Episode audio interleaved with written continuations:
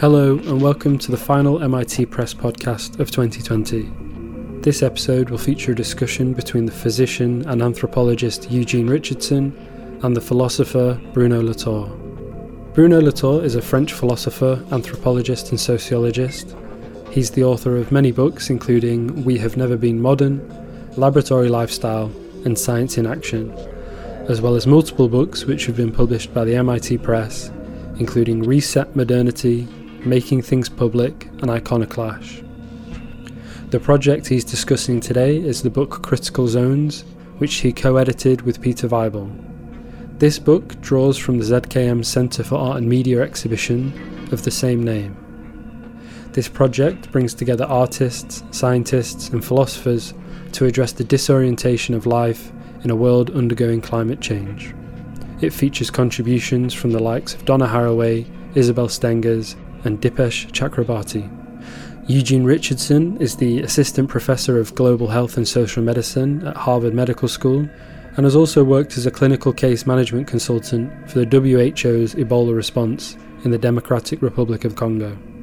More recently, he was seconded to Sierra Leone to join their covid nineteen response. Eugene is the author of Epidemic Illusions, his first book, which publishes with the M I T Press this month. In this book, he draws on post-colonial theory, medical anthropology, and critical science studies to examine the ways in which public health perpetuates neocolonialism and inequality. With all that being said, I'll now pass over to Eugene and Bruno.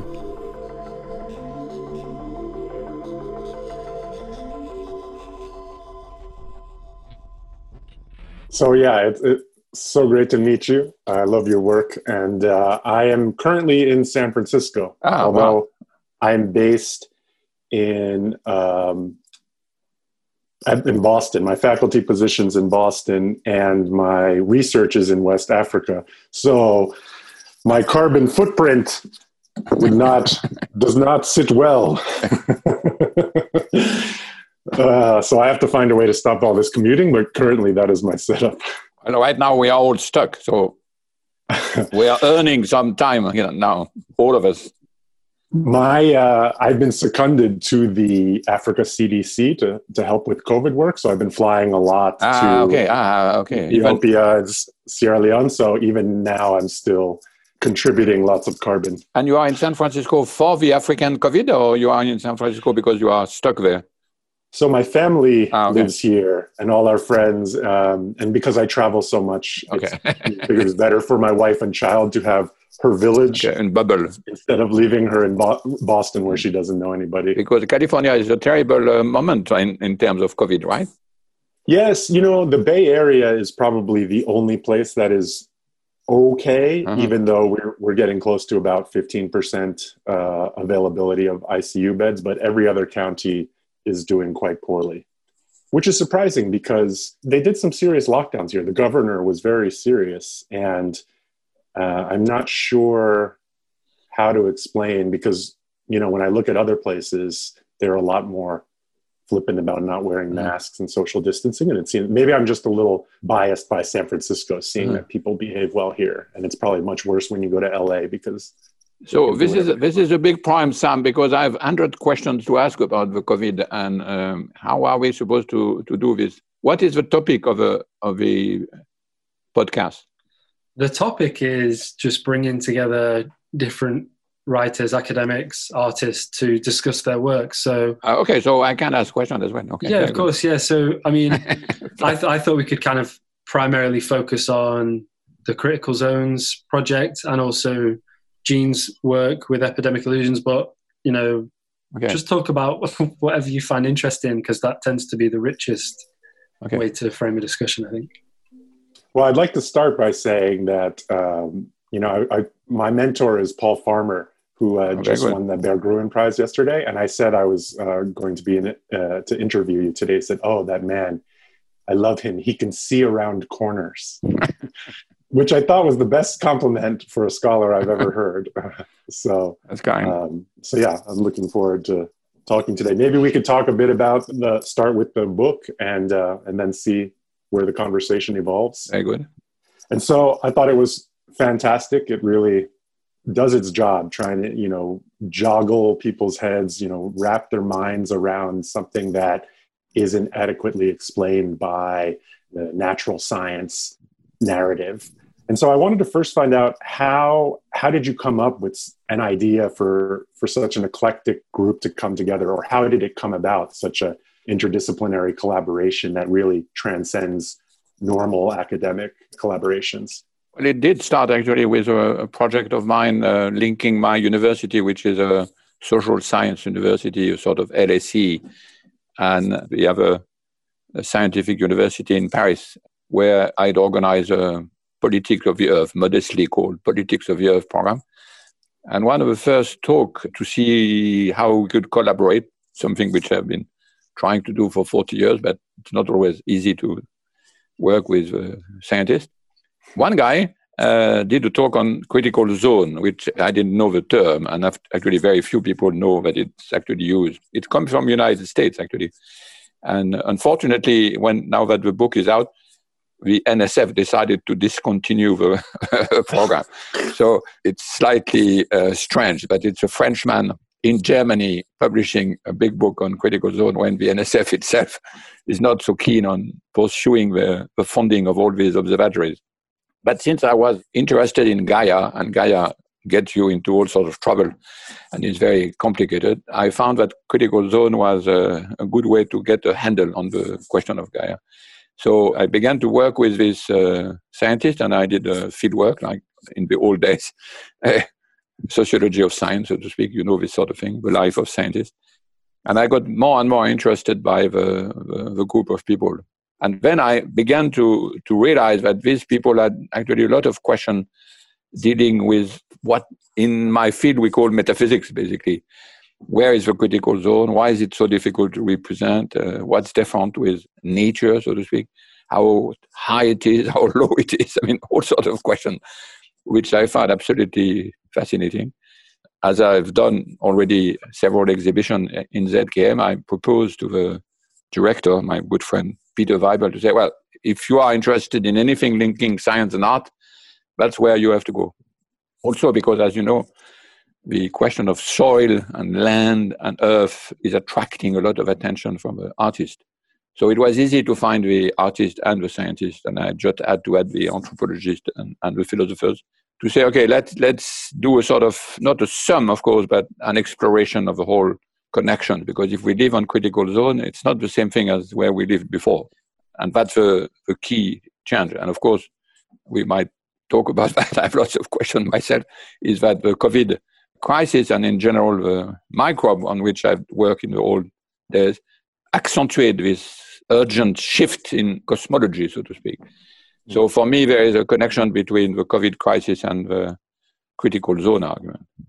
So I was fortunate to be able to do the exhibition. Unfortunately, this exhibition, I've seen it once for a few hours, and then crash. It's now completely closed and, uh, how to say, mothballed, mothballed, I think there's a word, in, when you put things in into a, a sort of silent silo. So there is no way for neither German nor French to go there. It is unfortunate. Wow. And I'm doing another exhibition in Taipei on a similar subject. I cannot go either because of the COVID. Oh. So I've done two exhibitions this year, and in none of them I can go. This is really strange. So this is our... I come about the critical zone project. I'm very proud of the catalog.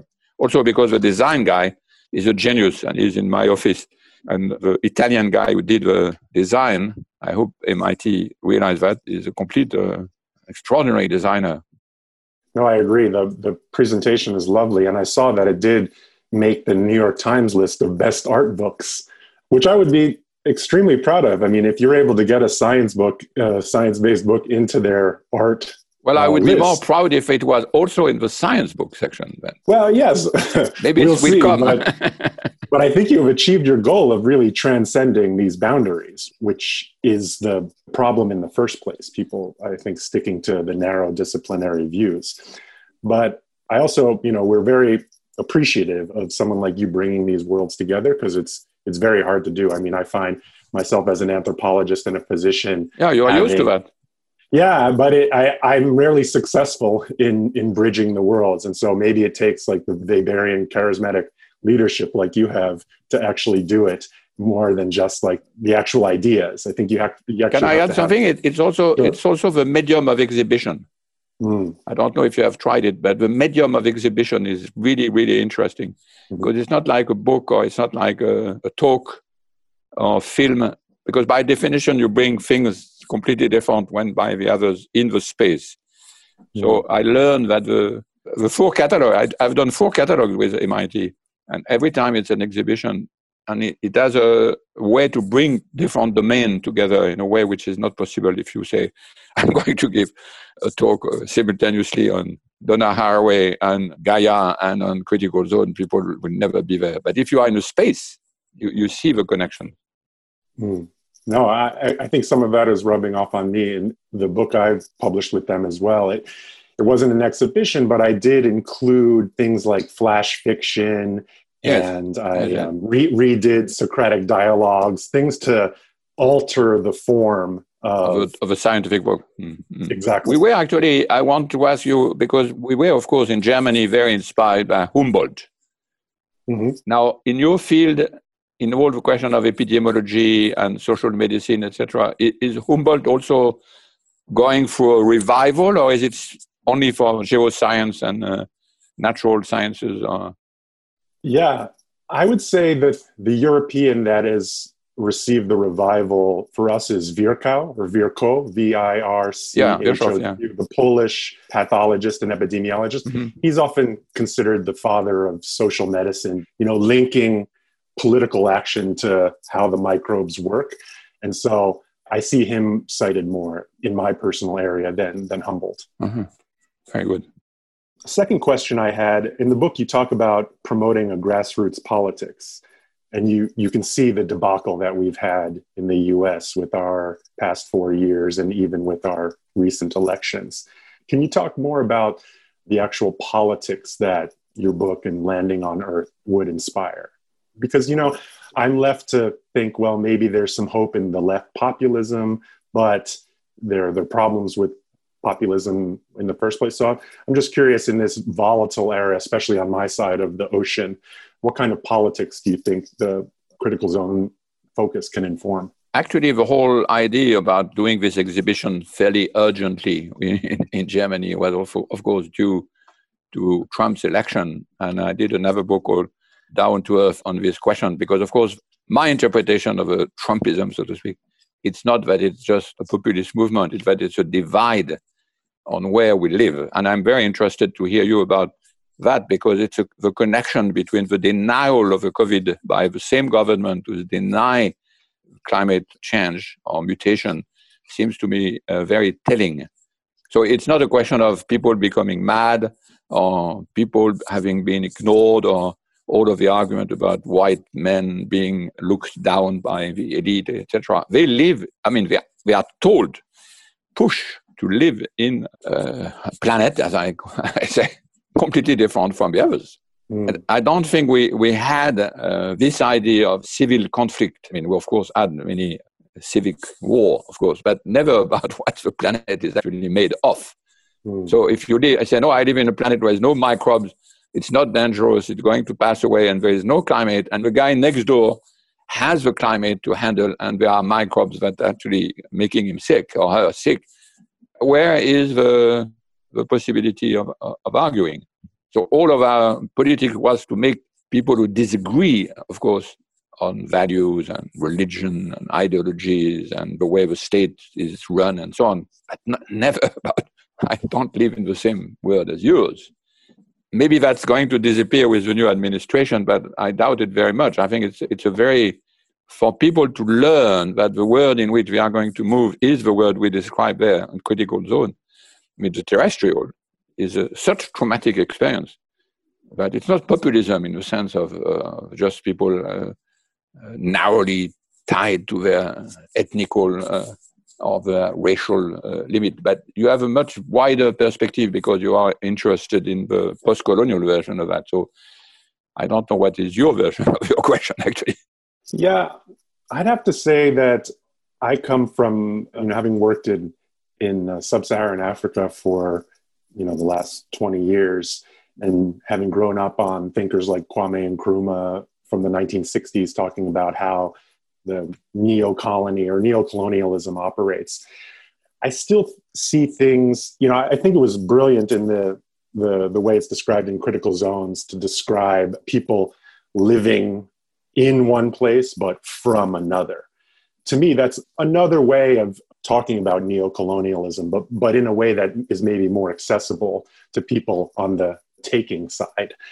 And so having sort of grown up with that outlook, I still think that it has something to do with, in the U S, we have a group of mostly, you know, white people or that have benefited from a white supremacist regime for the past four hundred years. That credit, that, that free um, subsidy, well, you know, think of it as a white subsidy, is going away through multiculturalism, through places like the Rust Belt, where there were, you know, manufacturing jobs for so many years, those places being left behind. And so I think there is something to be said for people saying, look, we had it good, and now we don't anymore, and let's blame the immigrants for it. And Trump is somebody that allows us to be racist without actually saying we're racist. Why, why, why that, that's anger. Why denying COVID, for instance? I mean, how, how I mean, this is completely different sort of uh, thinking. If you have been left behind, the only thing you say when you have a crisis, two big crises, is, okay, how do we catch up?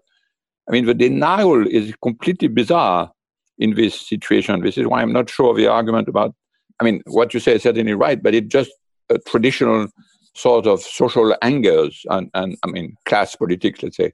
Right. But here it's geo-class politics. I mean, something which is very, very strange. And we have to explain denial. I mean, even today, the, the president is still denying that even uh, was beaten at the election. I mean, you, you need yeah. something which which is really not simply being looked down by the elite. What is your take on that? I mean, why denying COVID?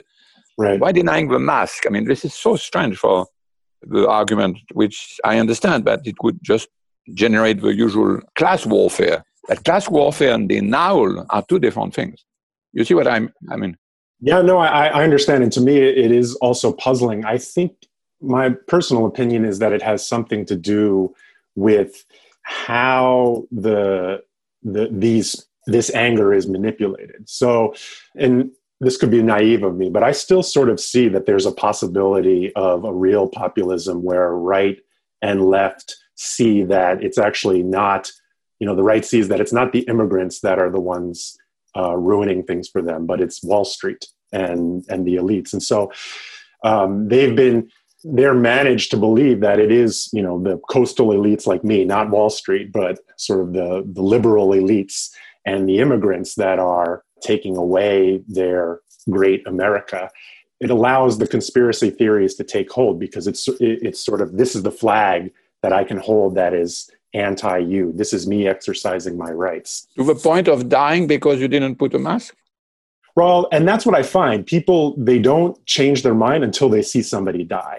In fact, I wanted to do a modeling study. Some, something similar happened in Sierra Leone, but for very different reasons when I was working on Ebola, where people didn't believe it was real until they saw a few people mm-hmm. die.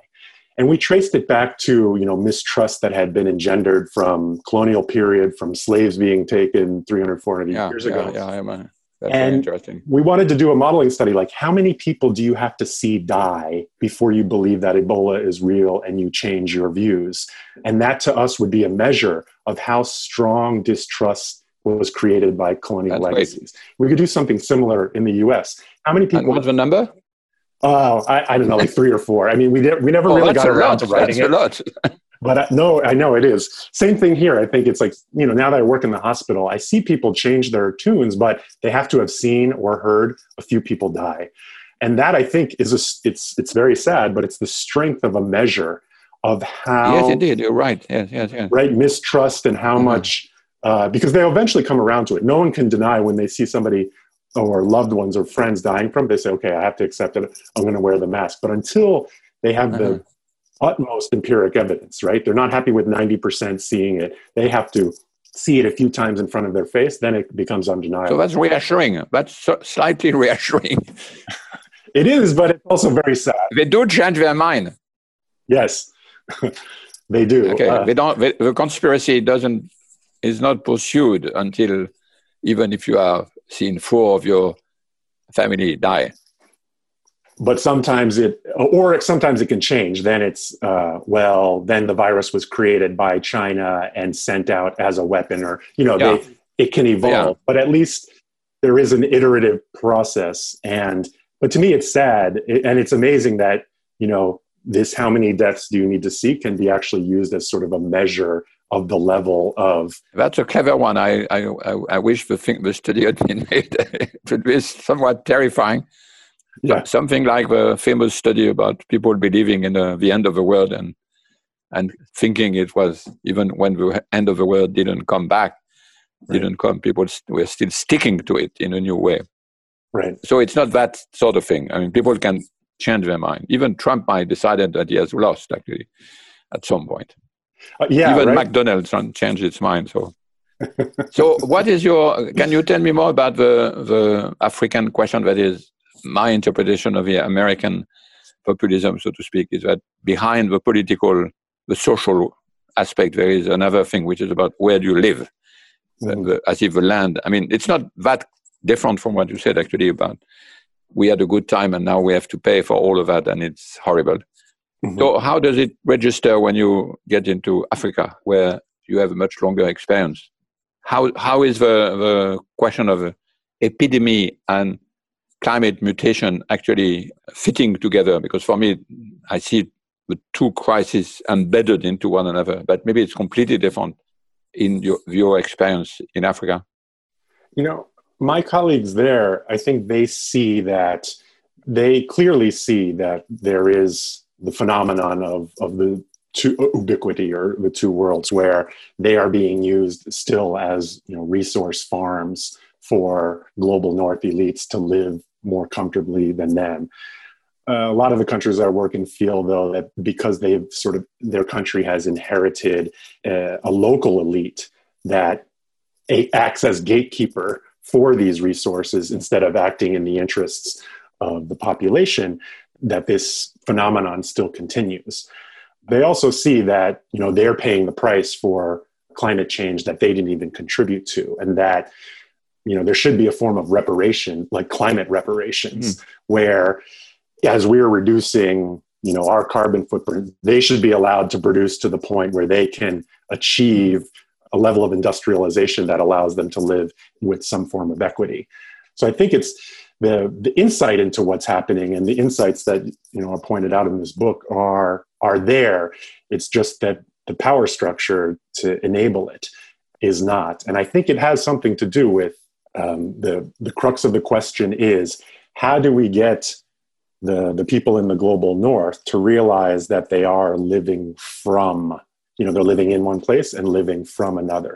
You know, when you talk to most of the, I'd say, you know, Americans about this, it's still the classic, no, no, no, no, I pulled myself up. You know, my father was a janitor and now I'm a banker and I've worked hard and I've saved and all that.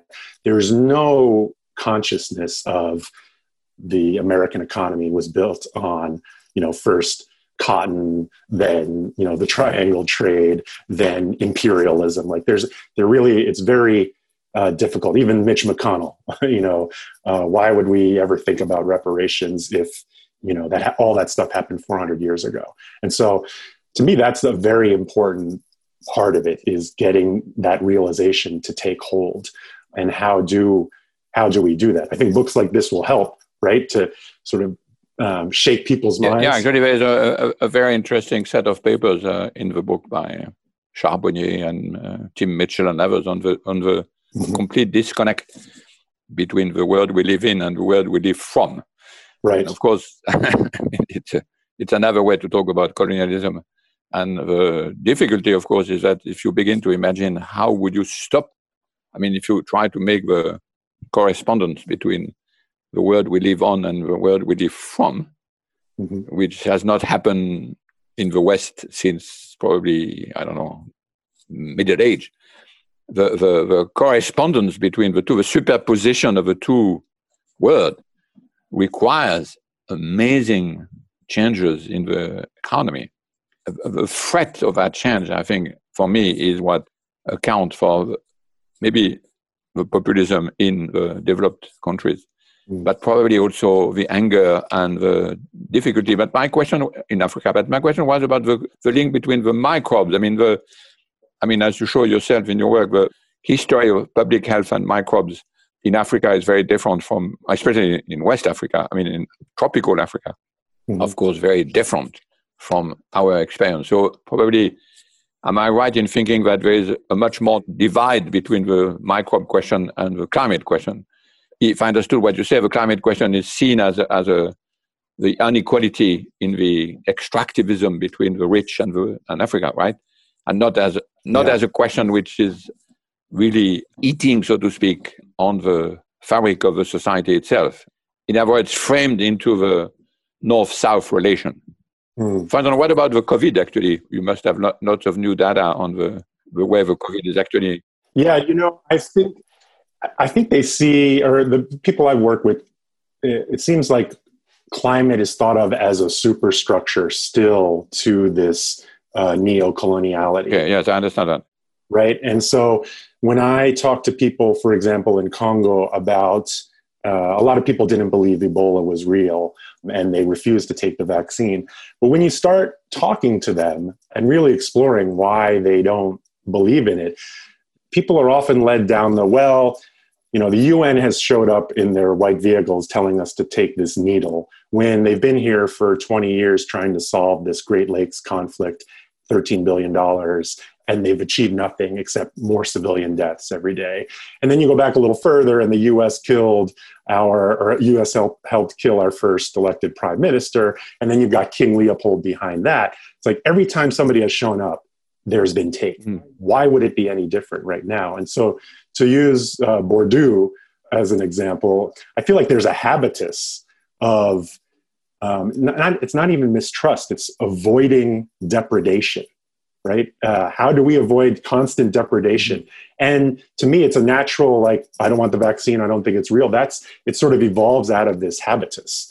Same thing with COVID. Is this another part of empire that has come? And to avoid it, we do what we usually do to avoid depredation, which is either to, is to elude it, is not to engage in it. So that's been my understanding. I'd be interested to, you know, we talked about the U S and, and where I worked in Africa, but what about in France, the Yellow Vests? Because to me, they're not, uh, I don't quite understand them fully and where they're coming from and where do they sit. Oh, the, the, the Yellow Vests are very much in the same uh, range of question as the one on populism in the, in, the, in the U S. Actually, it started about the question of ecological taxes. So the, the origin of the, of the dispute was about... Uh, what they saw as an unfair taxation of uh, gas, gasoline, imposed by, again, the same elite on, on, on them. The problem with the Yellow Vest is that they, they are French, so they imagine that the state is supposed to do something and solve the question. So then, of course, the direction mm-hmm. is completely different from the, from the U S, where the state is the enemy. I mean, except for Medicare, Medicare, and some other things, but the, the the the thing didn't go anywhere because people kept demonstrating against the state. And contrary to what people imagine, the French state is actually fairly weak and unequipped to deal with this, with all of this uh, situation. So it, it it did a lot of agitation, so to speak, but it never was. Uh, there was never a Trump to pick it up. Still, I mean, so far, mm-hmm. it might come, but the, the, the weight and the expectation that the state is there to solve the problem, and that's the only entity to which you talk to and address, is so strong that it, it paralyzed, in a way, the, the Yellow Vest. There is no tradition, I mean, not for uh, these people. I mean, there are lots of tradition of activism, mm-hmm. but this, these are, were difficult to, to connect with the Yellow Vest. So the one who, who imagined other way to deal with uh, the Earth, basically, and the Yellow Vest were, in fact, fairly divorced. I mean, there were some connections, but actually few. So we are stuck now because we are now, uh, the state is actually, again, uh, seems very, very strong, but it's for another question, which is make us uh, submitted to those horrible lockdowns. Mm. And it produced a lot of mistrust, but Since it's about health, the level of misunderstanding is immense, the level of anger is immense, but the level of action is almost nil, because you cannot resist a state, a somewhat well-organized state, even though they made lots of, of mistakes, in the way you could contest. Last year we had a month of dispute about the new laws about retirement. People knew how to react. But here you are told to lockdown. You basically, you do lockdown. I mean, even if you are angry. But we will have to pay at that moment. At some moment, we, the state will have to pay the range of uh, anger that it creates. Mm. So it's a very different trajectory. And the COVID actually make me very worried, because it's not a good preparation for the next steps we would have to take to absorb the ecological mutation. Yeah. And if a distrust of an imposition of all those measures in the name of health, even though people understand that health as, as a privilege, uh, will not prepare people for other much tighter decision which will have to be taken to mi- mutate the, the system in another trajectory. And that's what worries me, because yeah. I mean, the only thing I want now is to take a plane and get out and move and, and get back. Get back the freedom of movement we had. Yeah. You are not going to stop the lockdown and then start to impose the, the dozens of, of decisions which have to be made to absorb the ecological crisis. So yeah. I'm very worried. The, the, the state which is able to obtain this thing for health, and you show yourself that even in Africa there are lots of ways to obtain that, a fairly coherent health system, it is not, not the equivalent at all for the ecological questions. I mean, they, they just they just dabble at the at the margin with a few things like, yeah. I mean, electric cars, and but it's not the the spirit of a which is at the scale of a, of a mutation. So I don't know. I mean, I don't know how the lockdown will play in America against the the, the Biden administration. Might have more. I don't know. I mean, what, what's your take on that? On the on the link between the two? How does the state imposing lots of things on us in the name of health, mm. uh, create a position for the state to impose things on us in the name of ecological mutation? I mean, the, how does that play in the U S? Quickly, I'll say that I, I think some of us here t- tend to romanticize French protest. And so I was hoping out of the Yellow Vest there would come some movement from social class to geosocial class, like the chapter in the book, but I guess that... that's not on their agenda to lead that transformation. Well, it it, it brought the idea of geosocial class, be- the COVID did, not the Yellow Vest. Ah, okay. Because the COVID made people realize in everywhere in Europe that the, the, the, the way we define classes were linked to actually very different role. I mean, this is, of, of course, the state, in the state as well, that the, I mean, nurses and teachers and delivery people and all. So there was a sort of realization that the orders of importance of classes were actually vastly uh, modified by COVID. So mm. I think the COVID was more important in, in that sense. And it's still, because of the lockdown, people still are thinking, I mean, about we underpay all of the people who are actually useful for life. How come? I mean, so, I mean, this is more in your field, but the, the demonstration of inequalities in the people who die from COVID is so striking. But a whole question, I mean, a Bourdieusian uh, class system re-agitated, so to speak, by COVID, made people move much more than I'd say the ecological questions. I'm still working on on geosocial class, but I think the COVID is, is where we get the real people begin to, to change because of that. Mm-hmm. Yeah, I, I did write a paper on sort of on this earlier in the spring. It was called Pandemicity and something, something, something. And the idea of pandemicity is this idea that the interconnection of humankind through contagion will sort of bring about this consciousness of, you know, geosocial classes. Or it's going to further re- the retreat into xenophobia and, fa- and neo-fascism and all that. And I guess it's both. And then six months later? Yeah, both are happening, but there's still more the... I mean, I think even though Trump lost, Republicans made gains. And the fact that seventy plus million people voted for him still scares me, wakes me up at night, that there are that many people that think this way in the U S. And so when you asked about the imposition and then, you know, the imposition of lockdown orders and then the transition to the Biden regime, to me, the, the U S has this very strange, I don't know if you want to call it libertarian kick, but, you know, I don't know if you've seen these YouTube videos of people in supermarkets fighting each other over, you know, they're just nicely asked to wear a mask. And they'll fight and swing and have to be dragged out. You will never see that in countries like Taiwan or Japan where they've controlled it, or South Korea. I don't know, in Europe, do you have these... Oh.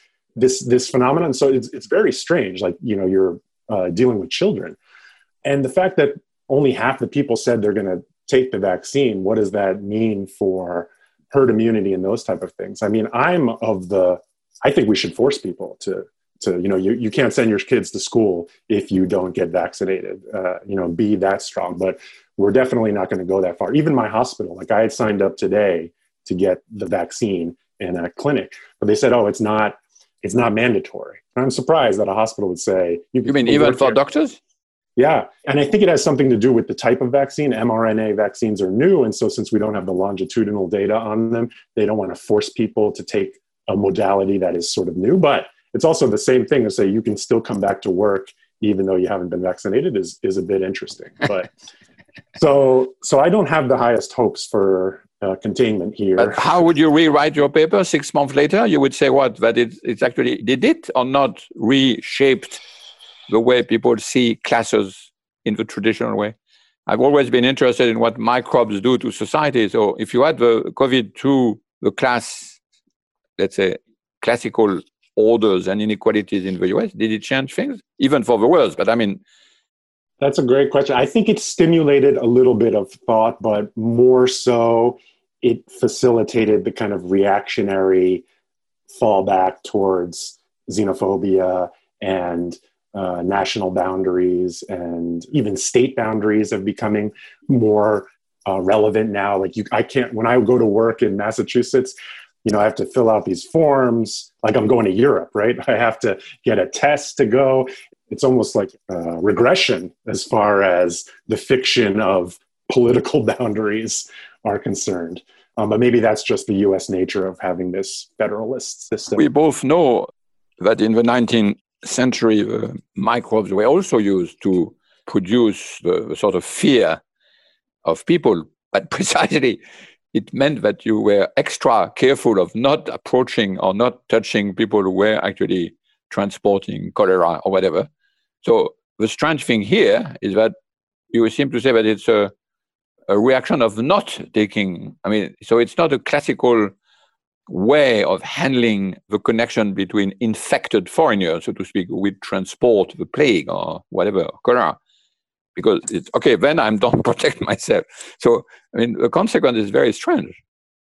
Well, yeah, I mean, I hear people talk about when I land and, and work in Massachusetts, oh, you've come from that diseased state and we have a, a nice cocoon here in New England that if you don't get tested before you come, you can uh, uh, you can ruin our, you know, regional containment. That was true also in the nineteenth century.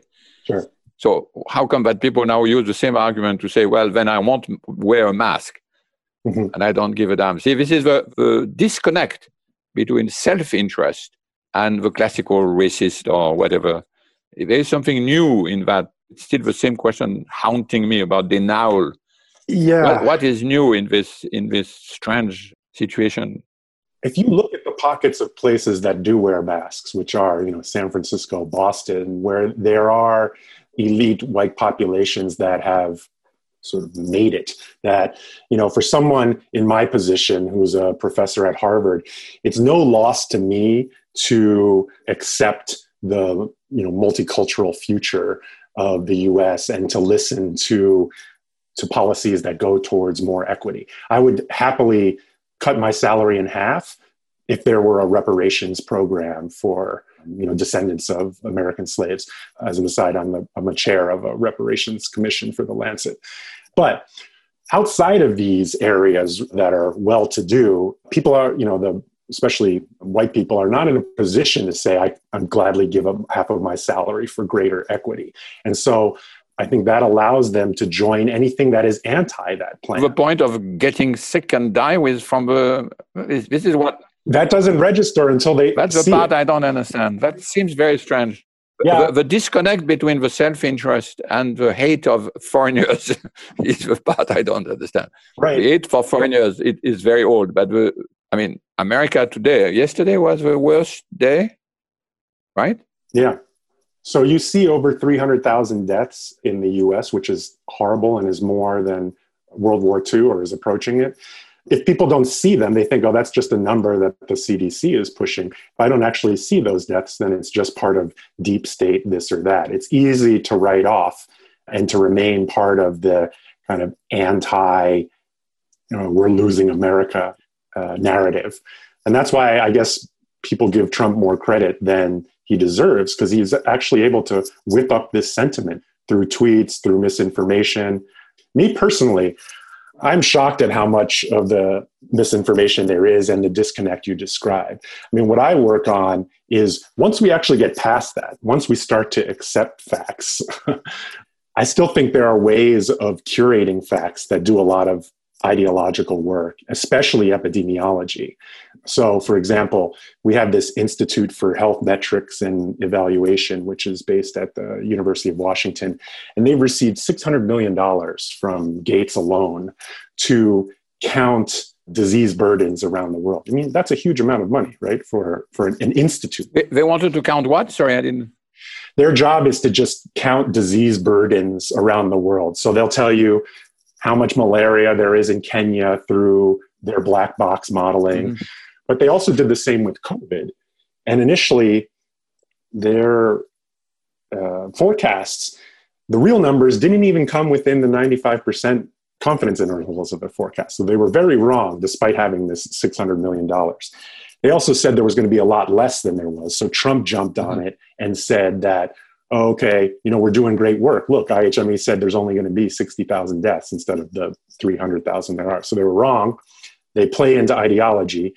But three, or C, I think they're racist. If you look at some of Ibram Kendi's work, who's the head of the Institute for Anti-Racism at Boston University, he basically says things that, like, if your analysis or your policy contributes to status quo disparities, then it's racist. It can only be anti-racist when its goal is to reduce these disparities.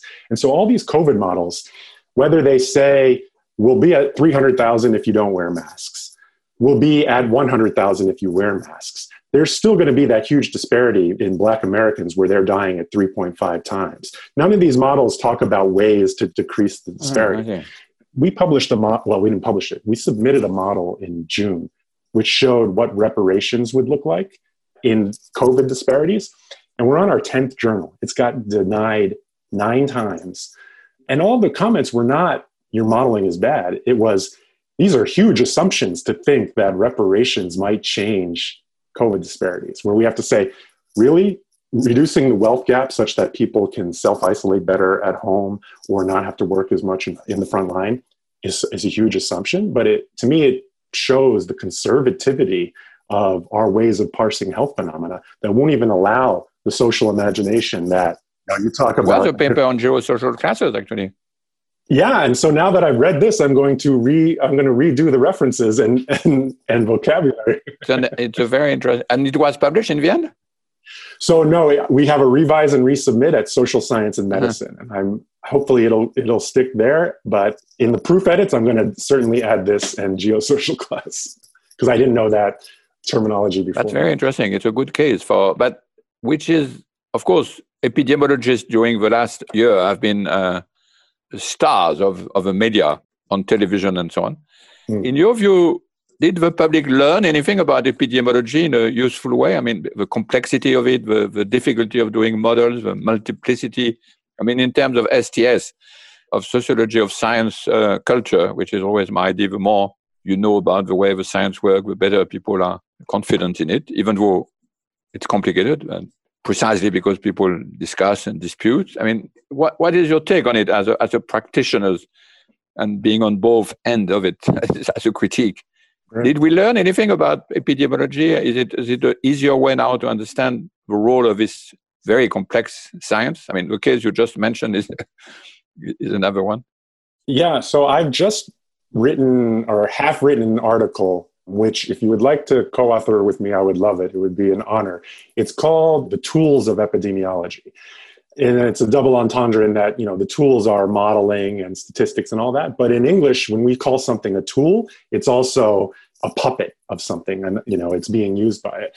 And so I think the public has come to understand that, yes, there is a specialty that goes into counting disease burdens and forecasting where they will go. And I saw something on Twitter that said, oh, we'll never have to explain what an epidemiologist is again.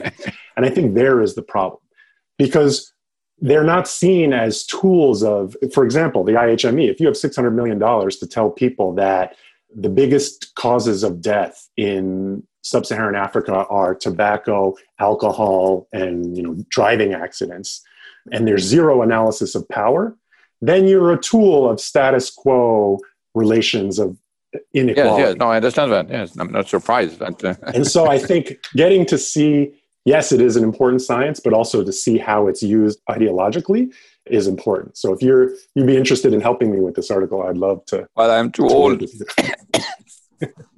How many of you are, how many epidemiologists there are demographically? Oof, that's difficult. Uh, you know, there. I think there's a lot. There's too many. And because, you know, we have these schools of public health, and actually my book is about how schools of public health are essentially, you know, apparat. Uh, uh, what do you what do you say? You know, dispositifs. They're uh, apparatuses for parsing health phenomena in ways that don't lead to geosocial social class formation or or conscience of how neocolonialism, consciousness of how neocolonialism works. I think a part of the problem, and this is me being self-righteous, is that when you look at population health, you're more likely to say, so for instance, we have somebody at the Harvard School of Public Health that said, it's okay not to wear masks. We don't want to ostracize people that aren't wearing masks because that just creates tension and more reactionary people and whatnot. But when you've been on the other side of it and you've seen people's families die and, and you've got ninety people in a single hospital that you're running around consulting on, dying from it, you have a very different perspective yeah. on, on masks. And so I think their abstraction from actual people dying, because they don't do any clinical work, really allows them, to me, make irresponsible uh, recommendations like, it's okay not to wear masks. So this is the the counterpoint of uh, which I hear from my friend in public health against. Mm-hmm. Exactly, they'll say the clinicians who say they only know people when they are sick, but they never study them before. So the book is about the whole earth, mm-hmm. public health schools. I mean, or do you see some good point somewhere where where the health is also public health is also what we would call in our jargon critical public health?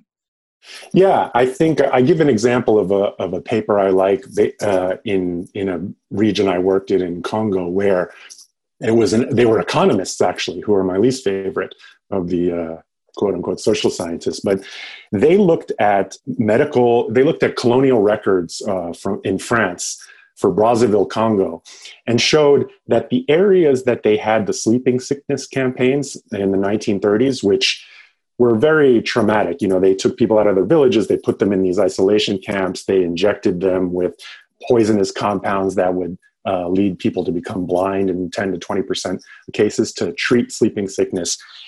In those areas, eighty years later, people are less likely to accept a blood draw or participate in medical regimens. And so, yes, okay. Right, so, you know, tying legacies of colonialism to current health practices, to me, I think, is one way that, you know, the the science, the uh, the inquiry can be performed so that it's not so ahistorical. I guess that's my biggest problem, that in all of this work, it's so ahistorical. They never really look at how social forces become embodied as these sicknesses. They just say, okay, the virus has jumped into the body, you're sick, how do we get rid of it? It's like, well, what set up the the, the milieu? You would say that the The big field in the U S, everywhere in Europe, of history of medicine mm. and history of, I mean, social history of medicine has not taken up inside the public health schools, if, if I understand what you say. I mean, it has not changed the way the, the notion of public health is actually understood, because it has not historicized uh, the field. Is this, is this what you would say of a... I agree, yeah. Uh, I mean, when I think of uh, history of science departments, they're usually at, you know, for example, at Harvard, it's across the river at the main university, and the public health school is, is tucked, tucked away. I know them, yes. I see they are far away, yes. What about McGill? McGill? Hmm.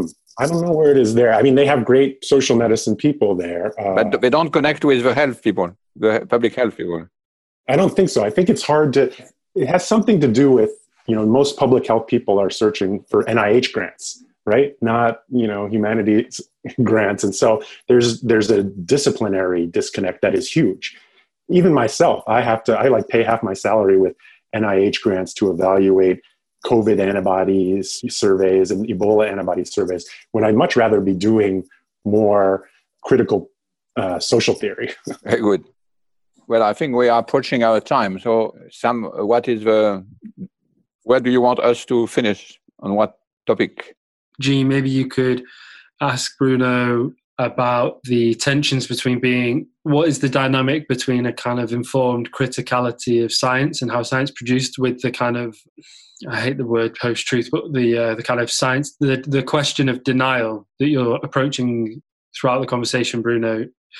What is the tension in trying to, uh, you know, historicize sci- uh, science and kind of talk about science as a kind of critical form of kind of knowledge production, whilst trying to avoid the kind of more and more attractive notion of science as kind of completely kind of disconnected from people's reality or... No, no, that's great. I mean, I have, here's where I have a lot to learn from you, um, since you've been there, seen it, done it. You know, my my worry with my book is because I talk about how facts are curated and how public health forecasts are constructed, is that I fall into the the conspiracy theorists use me for dismissing science. And I know you've been there and done that and seen the entire history. I've been there, yes. Right. You know, what can I learn? How do I, how do you...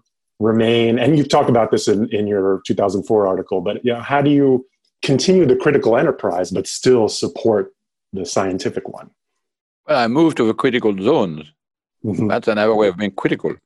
Mm-hmm. Critical was an attitude of distance, and now critical zone is where we live, and it's an objective place where the, all of these things are happening. Mm-hmm. But that's too um, uh, glib as, a, as an answer. No, I think we are on the same uh, on the same uh, ground here, which is we still maintain the idea that the more you show the practice of science, the better people can relate to it. And nothing of a COVID amazing complexity of a politics and science relations made me change my mind, because actually every time you, you people began to see that you were politicizing. I mean, in France, it was amazing. Every time there was a decision, you never knew if it was politicians hiding behind the science or scientists behind the politicians. And it was no use saying, okay, let's separate the two, because it's impossible. But people lived in a way, and we're still living today. We don't still don't know what to do for Christmas and so on, with the uncertainty somewhat. I mean, people are impatient, they are angry, et cetera. But they understand that the knowledge, the production of knowledge, is actually a process and a trajectory where many things are uncertain and some things are uncertain and some things are stabilized and some things are not, in a way which is which seems to me as a S T S a scholar very S T S in a way. Mm. And the, I don't believe that the, you will feed the conspiracist. Even the most established fact doesn't stop the conspiracist. So if you show the trajectory, it's not weakening actually, but of course here I'm completely biased, uh, strengthened. And I'm strengthened by the very fact that this book, Critical Zone, is done with scientists. I mean, in my forty years of work, I moved from being considered as critical of scientists as writing papers with them. Because when we begin to talk about the critical zone, the old idea of science as the last word doesn't work anyway. And it's completely useless to think that we are going to go back to that stage and again get the confidence in science so much that when science has spoken, everyone will uh, get into order. I mean, this would be completely ridiculous. So the more the more constructed, the better. And of course, Yeah, no, no, it was a, for sure an honor to speak with you. Very and, good. Uh, I really do appreciate that you as a role model to show how you can shine lights on knowledge production in collaboration uh, with the people that are producing it, instead of from the far ivory tower, uh, you know, firing your guns. And so we appreciate your great Very work. Good. It was a great pleasure to talk to you. And I hope the COVID will at some point disappear.